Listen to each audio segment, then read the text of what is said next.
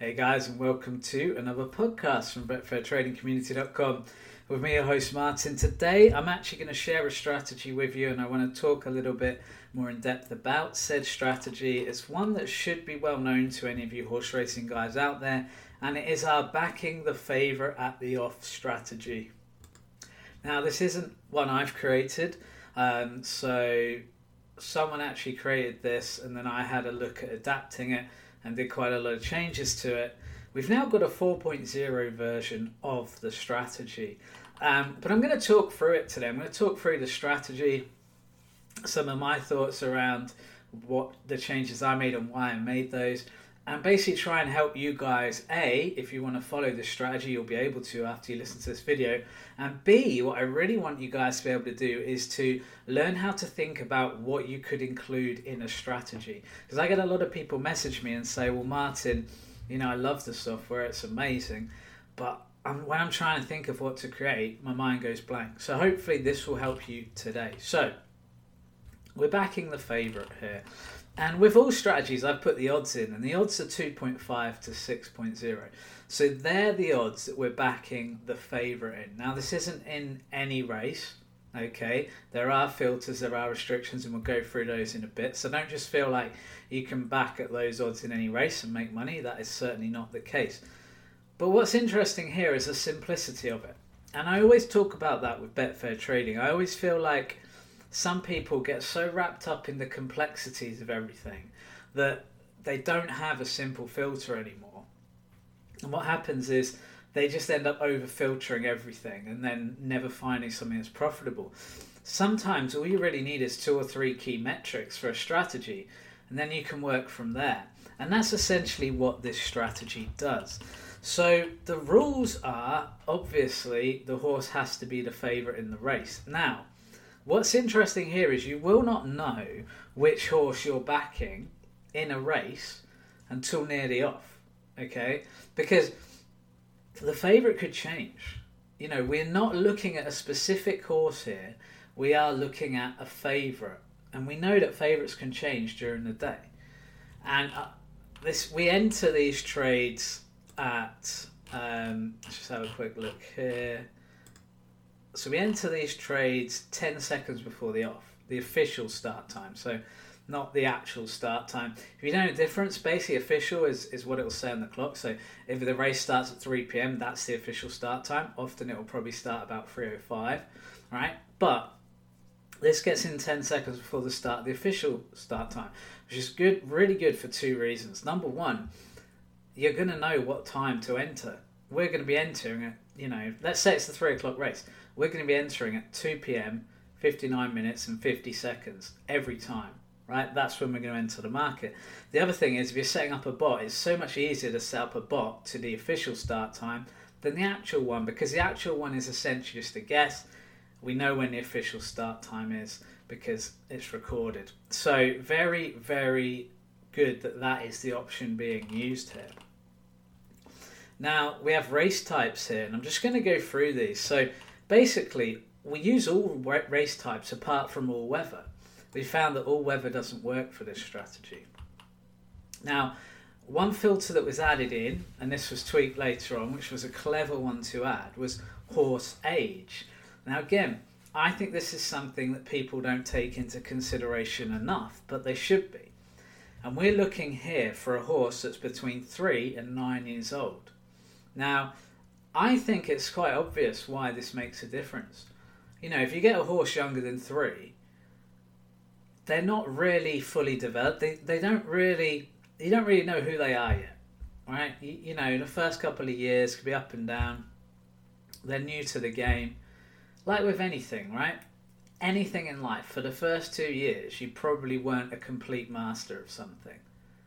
And then three years onwards, you probably felt better. At. Now, when the horse is over nine, is 10 plus, you know, that's old age for a horse, essentially, especially a racehorse. So you don't expect them to be performing as well as they did in their prime. And again, this makes sense. We want a horse to win. We're looking for a winner. So ages three to nine makes a lot of sense. And again, I think you should be looking at this in your strategies and going, maybe I need to look at horse age here Okay. Now, what you have to monitor with this one is that if the horse age is three to nine and the favourite changes last minute, you might end up in a race where you know your your your, your favourite is now ten years old. Your favourite before was eight, and it would have been fine. So you've got to look at that as you're looking at the horse. Now, helpfully, when you hover over a selection on Betfair, so a horse name, if you don't click anything, if you just hover over it, it will actually show you a lot of information, such as the jockey, um, the weight, things like that. I can't remember exactly all the things, but one thing it definitely tells you is the age, and that's how I do it. So that's how I know. Now, some of the courses have been filtered out. I'm not going to go through all those because that would be painstakingly boring. But this strategy is in the members section, in the presets in the horse racing software. So if you want to see the exact courses used, then you can do so there. Now, this is interesting. We've got a new filter that we added to this version, which is that it has won on the course between one and five times. Right? This is interesting, yeah? So it's one at the course between one and five times. Now, I don't know why you'd maximize five as the end point. Obviously, there's whoever's done this has tested it and it has seen it worked. But it's good, I think, that you've got a horse that's won at the course before because it shows that the horse has an interest, right? Has I see it. I, I often talk about this as kind of home advantage in football. You know, if you've got a horse that's ran here before, that's won here before, they've got a good feeling about that place. It's like a home team in football. You're much more comfortable. I mean, for instance, I play in a tennis league, all right, every Thursday night in the Warrington League, and when I play at home, I'm so much more comfortable. I'm so much better than when I play away from home. And it's not just because you go, well, psychologically, home comforts, blah, blah, blah, less distance to travel. I know the courts really well. It's also that you don't know the other places. So, you know, when I go to play on hardcourt, I hardly ever play on hardcourt because we use a lot of kind of astroturf surfaces around here because of the rain. So I hardly ever play on hardcourt. So when I go and play on hardcourt, it does take some time to adjust. It is different and it can be a problem. Now, imagine with horses in a race, if they're not used to the track, they're not used to the conditions, you know, some of these horses are a bit frightened and nervous and startled anyway, such is the nature of horse racing, that it can be overwhelming, it can be difficult. Now, if you've got a horse that's already done well at this course, they will feel comfortable there. But not only that, you'll know that they've done well there. So you will know that they're capable of winning there. And that's really important, right? I think when you're backing a horse, you want to feel that, yeah, this horse is comfortable here it wins here. Okay, so let's talk a bit about the bets themselves. This is a set and forget strategy. We're backing the horse and letting it run. It's a back bet. We take the available price. So we take the price that's there if it's between 2.5 and 6. Now, if the favourite's 2.4, it's a no bet. Okay? If the favourite's 7.0, it's a no bet. Yeah? It has to be within that range. And that's really important because I think a lot of people can miss that. And then they're like, oh, how did it lose? I'm like, well, was it in the price range? Oh, no, it wasn't. We get in 10 seconds before the off. Official start time. We don't need the max qualifiers per race because it's only you can only have one qualifier as your favourite. Now, some people have asked me, well, Martin, what do you do if, say, you know, you get in 10 seconds before the favourite's 3.6, second favourite's 3.65? I would leave that race. Okay, now I'm not saying you have to do that. That's just what I do. I will leave that race in that situation because for me, I want a clear favourite. I want a few ticks at least because I want to know that this horse is being called the favourite because this strategy works because you're backing the favourite uh, in a specific place, in a specific way, in a specific range of odds. The moment you kind of move away from that, I don't think it becomes profitable. Now, you might say, well, Martin, I still want to back. Okay, you can do that. I'm just talking my personal preference. I did run, no, I don't know if I've done it on this strategy, but I've run it on a lot of strategies or I've actually run results and looked at when the favourites were close or when there was more than one qualifier in a race. And a lot of the time, it's actually just profitable to leave those races alone. So that's my opinion. You're welcome to another. We don't have any exits to the trade, it's set and forget.